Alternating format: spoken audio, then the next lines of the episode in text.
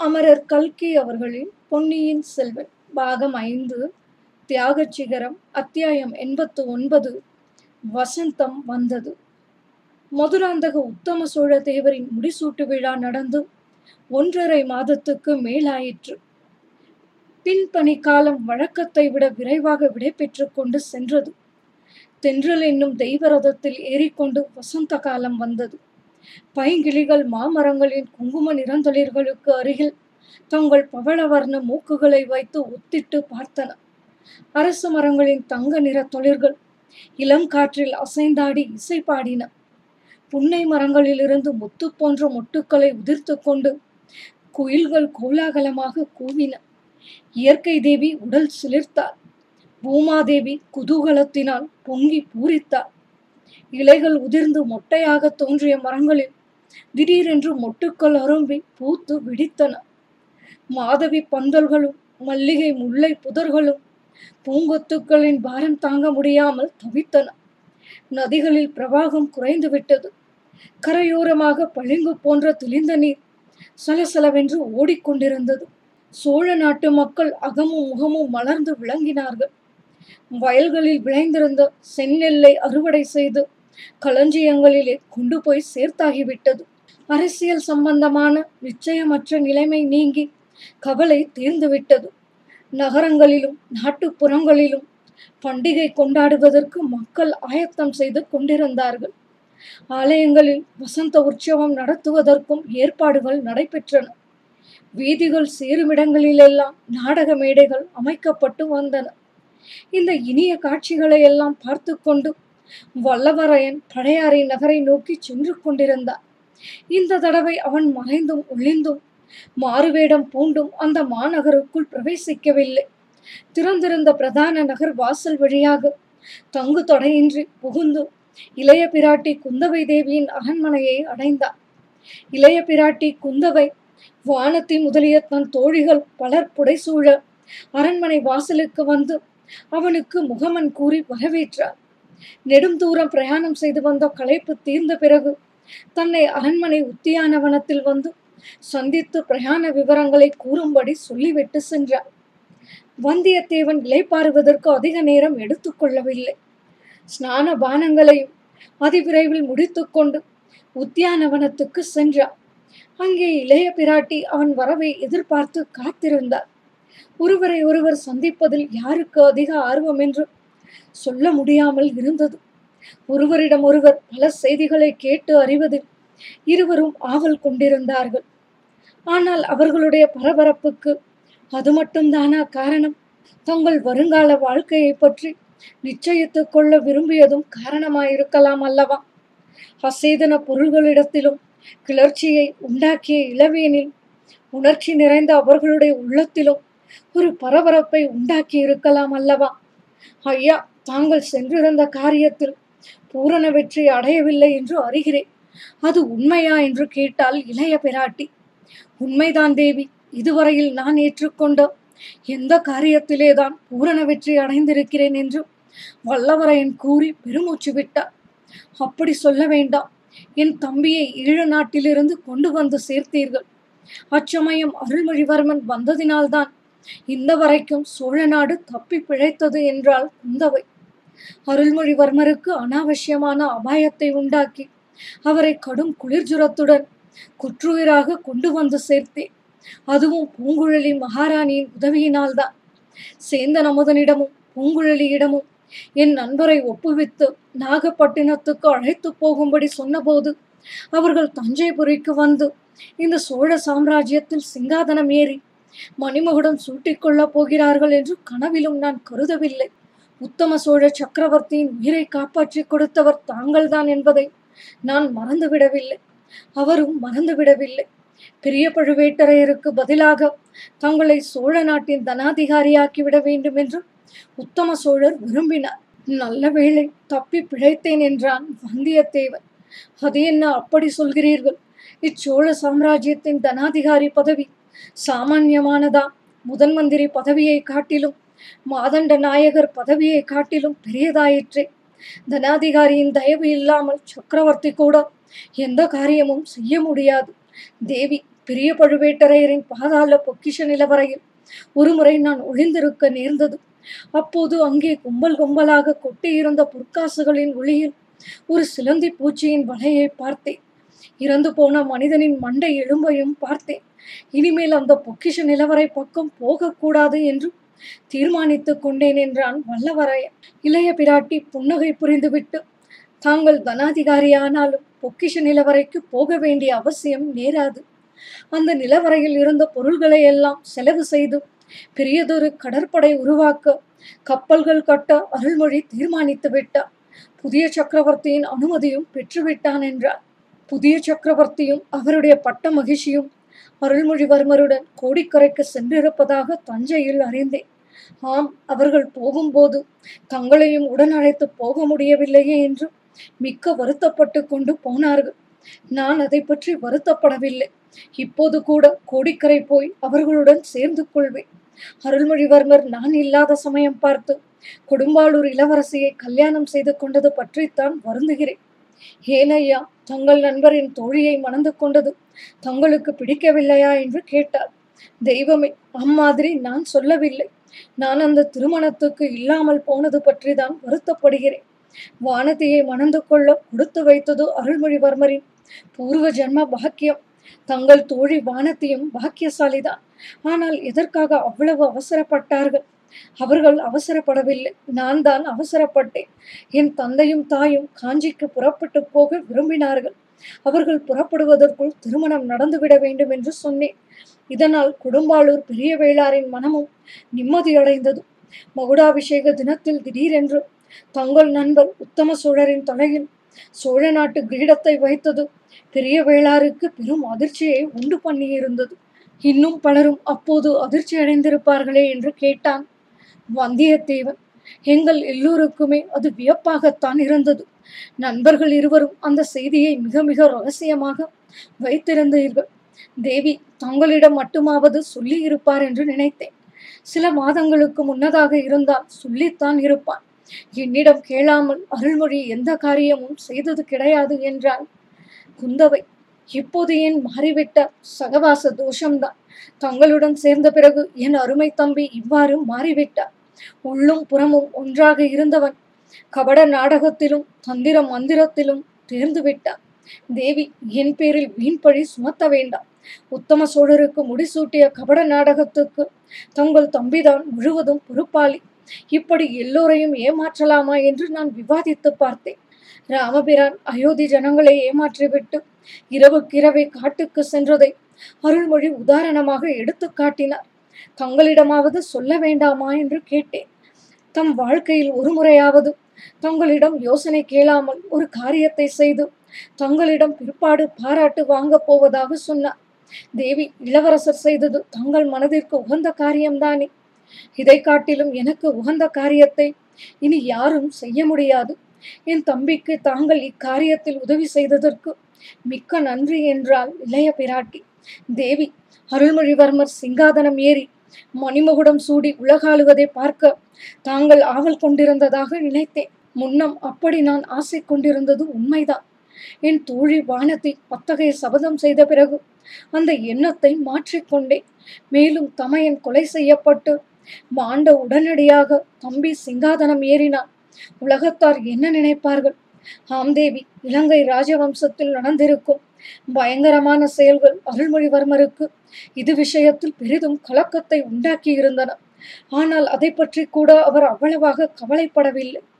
என் பேரில் அந்த கொடிய கொலை குற்றத்தை சிலர் சுமத்த முயன்றபோது என்னை காப்பாற்றுவதற்காகவே சோழ சிங்காதனத்தில் ஏற அவர் உறுதி கொண்டிருந்தார். நல்ல வேளையாக பெரிய பழுவேட்டரையர் அந்த குற்றத்தை தம் பேரில் போட்டுக்கொண்டு என் மீது அந்த வீண் பழி விழாமல் காப்பாற்றினார். பாவம் அந்த கிழவர் ஒருவர் இல்லாதபடியால் சோழ நாடு விரிச்சோடி போனதாக தோன்றுகிறது. தமையனை தொடர்ந்து தம்பியும் போய்விட்டதை நினைத்து பார்த்தால் மிக்க வருத்தமாயிருக்கிறது. ஐயோ சின்ன பழுவேட்டரையரும் இறந்தே போய்விட்டாரா? நிச்சயம்தானா என்று கேட்டால் குந்தவை. நான் அவரிடம் விடை பெற்றுக்கொண்டு புறப்பட்ட போது அவருக்கு உயிர் இருந்தது. ஆனால் செங்குத்தான மலையிலிருந்து கீழே விழுந்து விட்டவர். எப்படி பிழைக்க முடியும்? இறந்து போயிருக்கத்தான் வேண்டும்.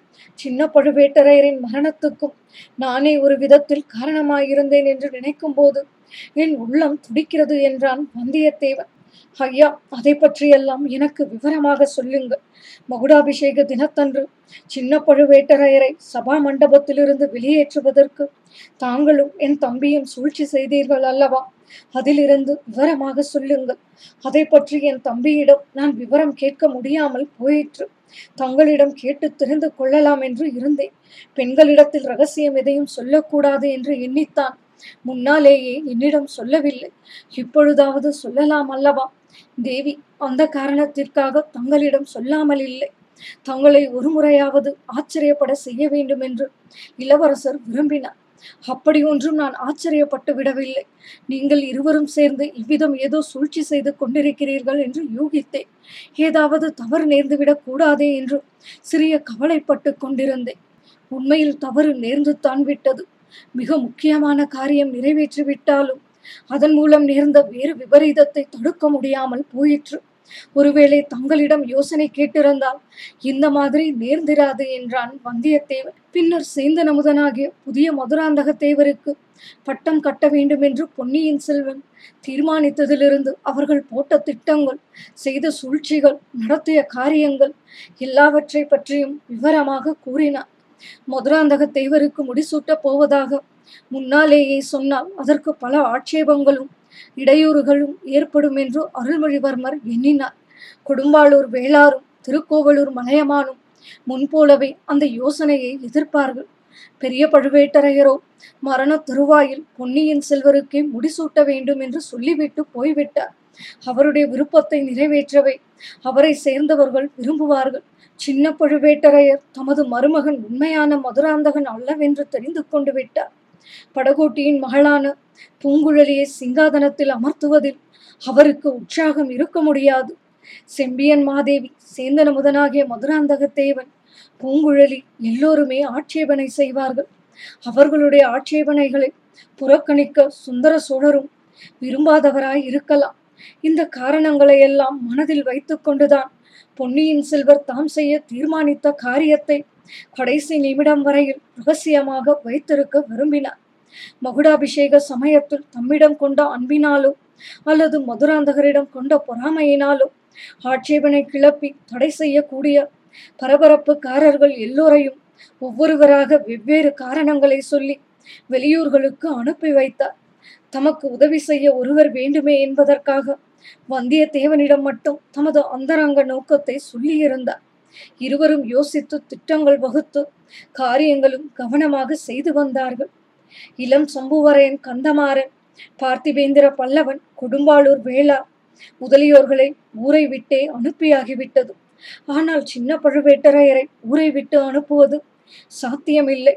அவர் கையினால் பொன்னியின் செல்வரின் சிரசில் மணிமகுடத்தை சூட்டுவது என்ற பேச்சும் ஏற்பட்டு விட்டது அந்த சமயத்தில் சேந்தனமுதனாகிய புதிய மதுராந்தகர் தலையில் முடிசூட்டச் சொன்னார். அவர் தடை சொல்லாமல் இருப்பாரா? அவர் மறுதளித்தால் அது பெரிய அபசுகுணமாக கருதப்படும். அதிலிருந்து வேறு பல குழப்பங்களும் ஏற்படலாம். ஆகையால் முடிசூட்டுகிற சமயத்தில் அவரை மண்டபத்திலிருந்து வெளியேற்றுவதற்கு ஏதேனும் யுக்தி செய்ய வேண்டும் என்று நண்பர்கள் இருவரும் யோசித்தார்கள். முழுதும் திருப்திகரமான யுக்தி எதுவும் தோன்றவில்லை. இச்சமயத்தில் ஆழ்வார்க்கடியான் வந்து ஒரு விசித்திரமான செய்தியை கூறினார் பாண்டிய நாட்டு ஆபத்துதவிகளான ரவிதாசன் கூட்டத்தார் எங்கே போனார்கள்? நந்தினி தேவி இன்னமும் அவர்களுடனே இருக்கிறாளா? திருப்புறம்பயம் காட்டில் நள்ளிரவில் முடிசூட்டப்பட்ட சிறுவன் எங்கே மறைத்து வைக்கப்பட்டிருக்கிறார்? என்னும் செய்திகளை அறிந்து வருவதற்காக முதன் மந்திரியின் சம்மதத்துடன் ஆழ்வார்க்கடியானை அருள்மொழிவர்மர் அனுப்பியிருந்தார். பாதாள சிறையிலிருந்து தப்பிச் சென்ற கருத்திருமன் அவர்களுடன் சேர்ந்து கொண்டிருக்கிறானா? கந்தமாறன் வந்து சொன்னபடி பழைய மதுராந்தகன் இறந்தது உண்மையா? அல்லது அவனும் தப்பி பிழைத்து சதி கூட்டத்தாருடன் சேர்ந்திருக்கிறானா? என்று தெரிந்து கொண்டு வருவதற்கும் திருமலை நம்பி சென்றிருந்தான்.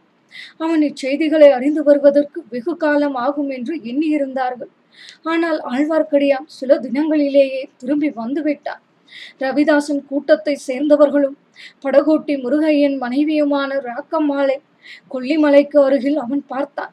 அவள் எங்கே போகிறாள் என்பதை கவனித்து அவளை தொடர்ந்து சென்றால் ரவிதாசன் கூட்டம் இருக்கும் இடத்தை சேரலாம் என்று ஆழ்வார்க்கடியான் எண்ணினான். ஆனால் ராக்கம்மா தஞ்சைபுரிக்கு செல்லும் மார்க்கத்தில் சென்றது அவனுக்கு வியப்பு அளித்தது. ஆயினும் அவளை தொடர்வதே ஆபத்துதவிகளை பற்றி அறிவதற்கு உபாயம் என்று எண்ணி மாறுவேடம் பூண்டு அவள் அறியாதபடி பின்தொடர்ந்து சென்றாள்.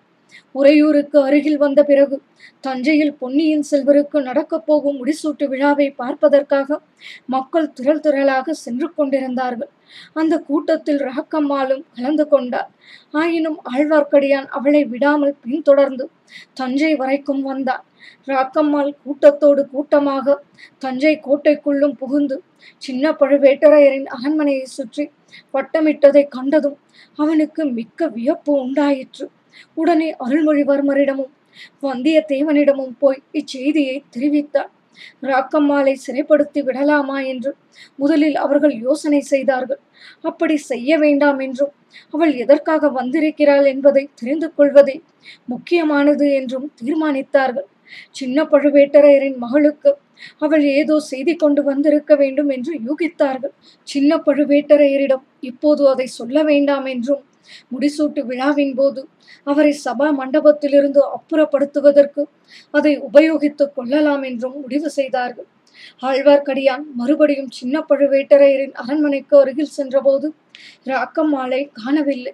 முடிசூட்டு விழாவுக்காக வந்த ஜனக்கூட்டம் மேலும் மேலும் அதிகமாகிக் கொண்டிருந்தது. ஆழ்வார்க்கடியான் அந்த கூட்டத்தில் கலந்து நின்று அரண்மனை வாசலை கவனமாக பார்த்து கொண்டிருந்தார் இரண்டு பெண்கள் அரண்மனையிலிருந்து வெளியில் வந்தார்கள். அவர்களில் ஒருத்தி இடுப்பில் குழந்தையையும் வைத்துக் கொண்டிருந்தாள்.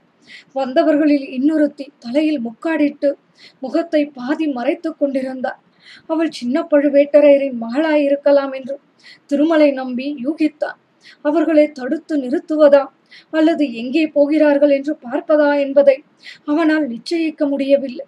இதற்குள் அவர்கள் ஜனக்கூட்டத்தில் புகுந்து மறைந்து விட்டார்கள். கோட்டை வாசலை நோக்கித்தான் அவர்கள் போயிருக்க வேண்டும் என்று யூகித்துக் கொண்டு ஆழ்வார்க்கடியான் அங்கே போனான். கோட்டை வாசலுக்கு அப்பால் சிறிது தூரத்தில் வைத்திருந்த பல்லக்கில் அவர்கள் ஏறுவதையும் குதிரை வீரர்கள் புடைசூழப் போவதையும் பார்த்துவிட்டார் இனி சின்ன பழுவேட்டரையரிடம் இந்த செய்தியை சொல்லாமல் தாமதிக்க கூடாது என்று சபா மண்டபத்துக்கு வந்தார். அந்த சமயம் பொன்னியின் செல்வர் தமிழ் புலவரை பார்த்து பேசும் சமயமாயிருந்தது. சின்ன பழுவேட்டரையரிடம் ஆழ்வார்க்கடியான் செய்தியை சொன்னதும் அவர் உடனே அவனுடன் கிளம்பினார். தமது அரண்மனைக்கு சென்று மகளை தேடினார். மகள் இல்லை என்று அறிந்து இடுக்கிட்டார் ஆழ்வார்க்கடியான் கூறிய செய்தி உண்மையாகவே இருக்க வேண்டும் என்று தீர்மானித்தார். திரும்பி அவர் சபா மண்டபம் வருவதற்குள்ளே மதுராந்தக உத்தம சோழ சக்கரவர்த்தி வாழ்க என்ற கோஷங்கள் கிளம்பின. சபா மண்டபத்தில் நடந்ததை அறிந்த பிறகு இனி அங்கே தமக்கு வேலை இல்லை என்பதை உணர்ந்து கொண்டார். சில அந்தரங்கமான ஆட்களை தம்முடன் அழைத்து கொண்டு ஓடிப்போன மகளை தேடிக்கொண்டு புறப்பட்டார் தம்முடைய புதல்வி சோழ குலத்தின் பரம்பரை பகைவர்களான பாண்டிய குலத்து ஆபத்துதவிகளுடன் சேர்வதா என்று எண்ணிய போது அவருடைய நெஞ்சம் குதித்தது. அதை காட்டிலும் அத்தகைய மகளை தம் கையினாலேயே கொன்று விடுவது மேல் என்று எண்ணி விரைந்து சென்றார். அன்று இரவு உத்தம சோழ சக்கரவர்த்தியின் பட்டாபிஷேக ஊர்வல வைபவங்கள் கோலாகலமாக நடந்து முடிந்த பிறகு ஆழ்வார்க்கடியான் நம்பி அருள்மொழிவர்மரிடம் அன்று மத்தியானம் நடந்த விவரங்களை கூறினார். அருள்மொழிவர்மர் வந்தியத்தேவனோடு கலந்து யோசித்தார். ரவிதாசன் கூட்டத்தார் தந்திர மந்திரங்களிலே எவ்வளவோ கை தேர்ந்தவர்கள் என்பது அவர்கள் மூவருக்கும் தெரிந்திருந்தது. முன்கோபக்காரரான சின்ன பழுவேட்டரையரால் அவர்களுடைய தந்திரத்தை வெல்ல முடியாது என்றும் அவர்களிடம் சிக்கிக்கொண்டு ஆபத்துக்கு உள்ளாவார் என்றும் எண்ணினார்கள். தமது அருமை மகளையே கொல்லுவது போன்ற விபரீதமான காரியத்தை செய்யக்கூடியவர் என்றும் நினைத்தார்கள். ஆகையால் சின்ன பழுவேட்டரையரை காப்பாற்றி அழைத்து வருவதற்கும் பாண்டிய நாட்டு ரவிதாசன் கூட்டத்தார் எங்கே இருக்கிறார்கள் என்ன திட்டமிட்டு இருக்கிறார்கள் என்பதை அறிந்து வருவதற்கும் வந்தியத்தேவனும் ஆழ்வார்க்கடியானும் புறப்பட்டு போவது நலம் என்ற முடிவுக்கு வந்தார்கள். இவ்வாறு சின்ன பழுவேட்டரையர் தமது மகளையும் அவளை தம்மை அறியாமல் அழைத்துச் சென்ற சதிகாரர்களையும் பின்தொடர்ந்து போக. அவர் சென்ற வழியை ஆங்காங்கு விசாரித்துக் கொண்டு வந்தியத்தேவனும் ஆழ்வார்க்கடியானும் சென்றார்கள். சின்ன பழுவேட்டரையர் குறுக்கும் நெடுக்குமாக அங்குமிங்கும் அலைந்துவிட்டு சென்றிருக்க வேண்டும் என்று பின்னால் சென்ற இருவரும் கண்டார்கள். இதிலிருந்து அவருடைய மகளை கொண்டு போனவர்கள் வேண்டுமென்று அவரை ஏமாற்றி வேறு வழியில் போகச் செய்ய முயன்றிருக்க வேண்டும் என்று முடிவு கட்டினார்கள். காவேரி கரையோரமாக மேற்கு நோக்கி நெடுந்தூரம் பிரயாணம் செய்த பிறகு அமராவதி நதி காவேரியுடன் கலக்கும் இடத்தில் திசை மாறி அந்த கிளை நதிக்கரை வழியாக தென்மேற்கு திசையில் பிரயாணம் செய்தார்கள்.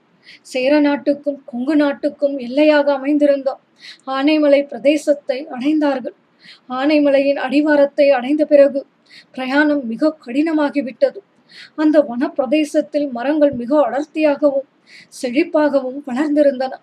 வனவிலங்குகளின் பயங்கர உருமல் நான்கு திசைகளிலும் கேட்டது.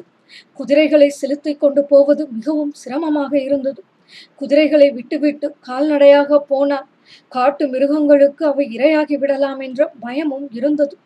கடைசியில் நண்பர்கள் இருவரும் மேலே குதிரையை செலுத்தி போக இயலாத மிக அடர்ந்த காட்டு பிரதேசத்தை அடைந்தார்கள். சமீபத்தில் எங்கேயோ வேறு ஒரு குதிரை கனைக்கும் சத்தம் கேட்டது. அந்த இடத்தை தேடி பிடித்து அடைந்தபோது சின்ன பழுவேட்டரையர் ஏறி வந்த குதிரை அங்கிருப்பதையும் அதை காவல் புரிய ஆள் ஒருவன் இருப்பதையும் கண்டார்கள். சின்ன பழுவேட்டரையரும் அவருடன் வந்த மற்ற மூவரும் அங்கிருந்து கால்நடையாக சென்றிருப்பதாக அந்த ஆள் தெரிவித்தார். தங்கள் குதிரைகளையும் அந்த ஆளை பார்த்து கொள்ளும்படி சொல்லிவிட்டு நண்பர்கள் மேலே போனார்கள். சூரிய வெளிச்சமே உள்நுழையாத கனாந்தகாரம் நிறைந்த காடுகளின் வழியாக அவர்கள் வெகு தூரம் சென்றார்கள். பின்னர் மரமடர்ந்த மலைப்பாதைகளில் ஏறி போனார்கள். பத்து அடி தூரத்துக்கு அப்பால் என்ன இருக்கிறது என்று தெரிந்து கொள்ள முடியாத பாதைகளில் அவர்கள் போக வேண்டியதாய் இருந்தது. கடைசியில் சற்று வெளிச்சம் தெரிந்த ஓர் இடத்தை அடைந்தார்கள். அங்கே மலை மீதிருந்து அருவி ஒன்று செங்குத்தாக விழுந்து கொண்டிருந்தபடியால் இந்த இடைவெளி ஏற்பட்டிருந்தது. அதற்கு அப்பால் தொடர்ந்து பிரயாணம் செய்வது இயலாத காரியமாக தோன்றியது. ஏனெனில் மலை சுவர் அங்கே அவ்வளவு செங்குத்தாக மேலெழுந்தது. எவ்வளவு தேடி பார்த்தும் மேலே ஏற பாதை எதுவும் தென்படவில்லை. அருவியில் குளித்து சிறிது இலைப்பாறை விட்டு திரும்பி போக வேண்டியதுதான் என்று நண்பர்கள் தீர்மானித்தார்கள். சின்ன பழுவேட்டரையரும் அவருடன் வந்த ஆட்களும் வனவிலங்குகளுக்கு இரையாகி இருக்க வேண்டும் என்று எண்ணினார்கள். இந்த சமயத்தில் அவர்கள் எதிர்பாராத அதிசயமான காட்சி ஒன்றை கண்டார்கள். மலை மேலே அருவியின் நெடுவீழ்ச்சி. எங்கிருந்து ஆரம்பமாயிற்றோ அங்கே இரண்டு மனித உருவங்கள் தெரிந்தன. போரிட்டு கொண்டே அவர்கள் அருவி விழும் இடத்தை நெருங்கி வந்து கொண்டிருந்தார்கள். அவர்களை உற்று பார்த்ததில் இருவரும் தங்களுக்கு ஏற்கனவே அறிமுகமானவர்கள் என்று தெரிந்தது. ஒருவர் சின்ன பழுவேட்டரையர் இன்னொருவர் அவருடைய மகளை மணந்தவரான பழைய மதுராந்தகர். ஆஹா சண்டை என்ற வார்த்தையை கேட்டாலே முகத்தை சுலுக்கிக் கொண்டிருந்த. மதுராந்தகர் இதற்குள் இவ்வளவு லாபகமாக வாளை கையாள கற்றுக்கொண்டு விட்டது என்ன விந்தை? காலாந்தக கண்டருடன் சரிசமமாக கத்தி சண்டை இடுகிறாரே.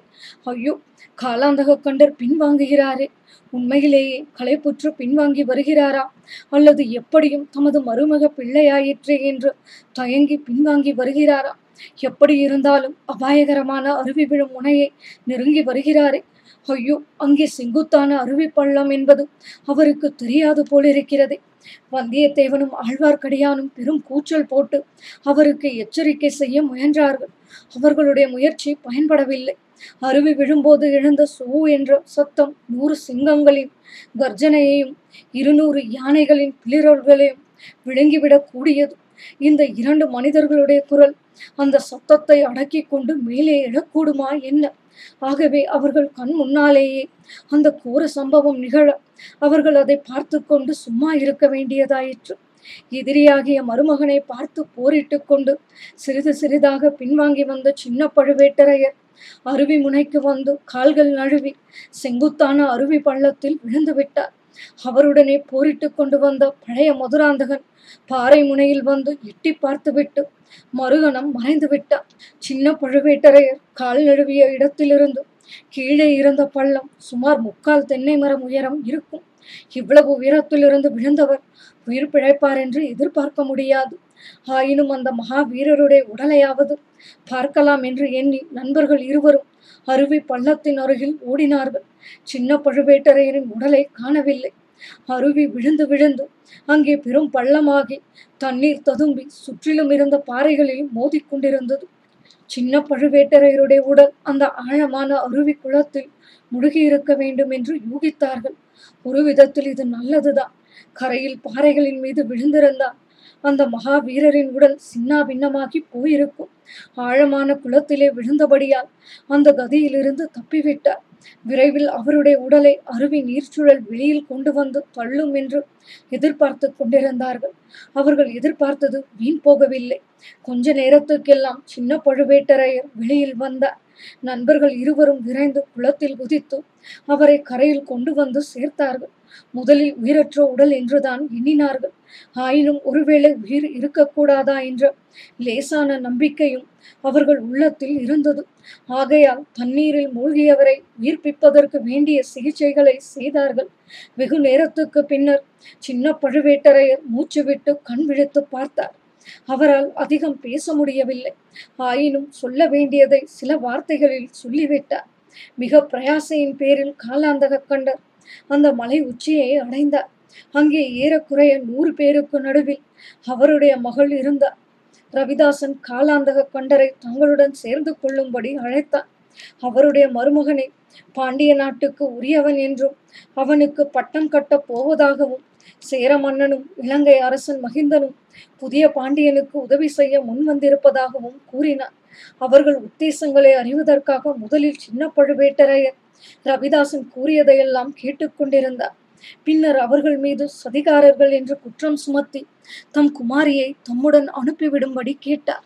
உம்முடைய மகள் உம்முடன் வந்தால் அழைத்து போகலாம் என்றான் ரவிதாசன் சின்ன பழுவேட்டரையர் மகளுடைய முகத்தை பார்த்தார். அவள் தன் கணவனுடைய கதி தனக்கும் ஆகட்டும் என்று கூறி அவருடன் வர மறுத்துவிட்டார். உன்னை இவர்களுடன் விட்டு போவதை காட்டிலும் என் கையினாலேயே கொன்று விடுகிறேன் என்று கூறி காலாந்தக கண்டர் வாளை ஓங்கினார். அதுகாரும் மறைவாக இருந்த மதுராந்தகன் அச்சமயம் திடீரென்று தோன்றி என் மனைவியை கொள்வதற்கு நீ யார்? என்று கூறி வாட்போர் தொடங்கினார் இதனால் காலாந்தக கண்டருக்கு சிறிது திகைப்பு உண்டாயிற்று. தம் மருமகனை தம் கையினாலேயே கொன்று தம் குமாரியை கைம்பெண்ணாக்குவது நியாயமா என்ற ஐயம் அவர் மனதில் உதித்துவிட்டது. இவ்வாறு மனதில் ஏற்பட்ட குழப்பத்தினால் தீவிரமாக போர் செய்ய முடியவில்லை. யோசித்துக் கொண்டே பின்வாங்கினார் பின்னால் அருவி பள்ளம் இருப்பது தெரியாமல் அதில் விழுந்து விட்டார். இதையெல்லாம் தட்டு தடுமாறி சொல்லி முடித்துவிட்டு நான் இனி உயிர் பிழைக்கப் போவது இல்லை. என் முடிவு நெருங்கிவிட்டது. என்னை இங்கேயே விட்டுவிட்டு நீங்கள் விரைந்து செல்லுங்கள். சேர நாட்டின் மீதும் ஈழ நாட்டின் மீதும் உடனே சோழ சைன்யம் படையெடுத்து செல்லட்டும். பொன்னியின் செல்வரை மதுரைக்கு அழைத்து சென்று சோழ பாண்டியன் என்ற அபிஷேக பெயரை சூட்டி பட்டம் கட்டச் செய்யுங்கள் இந்த மூன்று காரியங்களையும் உடனே செய்யாவிட்டால் சோழ சாம்ராஜ்யத்துக்கு பேர் அபாயம் உண்டாவது நிச்சயம். மறுபடியும் பழையபடி பாண்டிய ராஜ்யம் தனியாக பிரிந்து போய்விடும். உடனே விரைந்து செல்லுங்கள் என்று காலாந்தக கண்டர் கூறினார். அவரை இந்த நிலையில் அனாதையாக விட்டுவிட்டு போக நண்பர்களுக்கு மனம் வரவில்லை. ஆகையால் இருவரில் ஒருவர் அவரை பார்த்து கொள்வது என்றும் இன்னொருவர் தஞ்சைக்கு போவது என்றும் தீர்மானித்தார்கள். இருவரில் வேகமாக குதிரை விடக் கூடியவன் வந்தியத்தேவன். ஆதலால் அவனே புறப்பட வேண்டியதாயிற்று.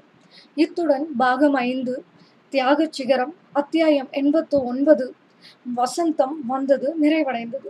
இதுவரை நீங்கள் கேட்டது அமரர் கல்கி அவர்களின் பொன்னியின் செல்வன்.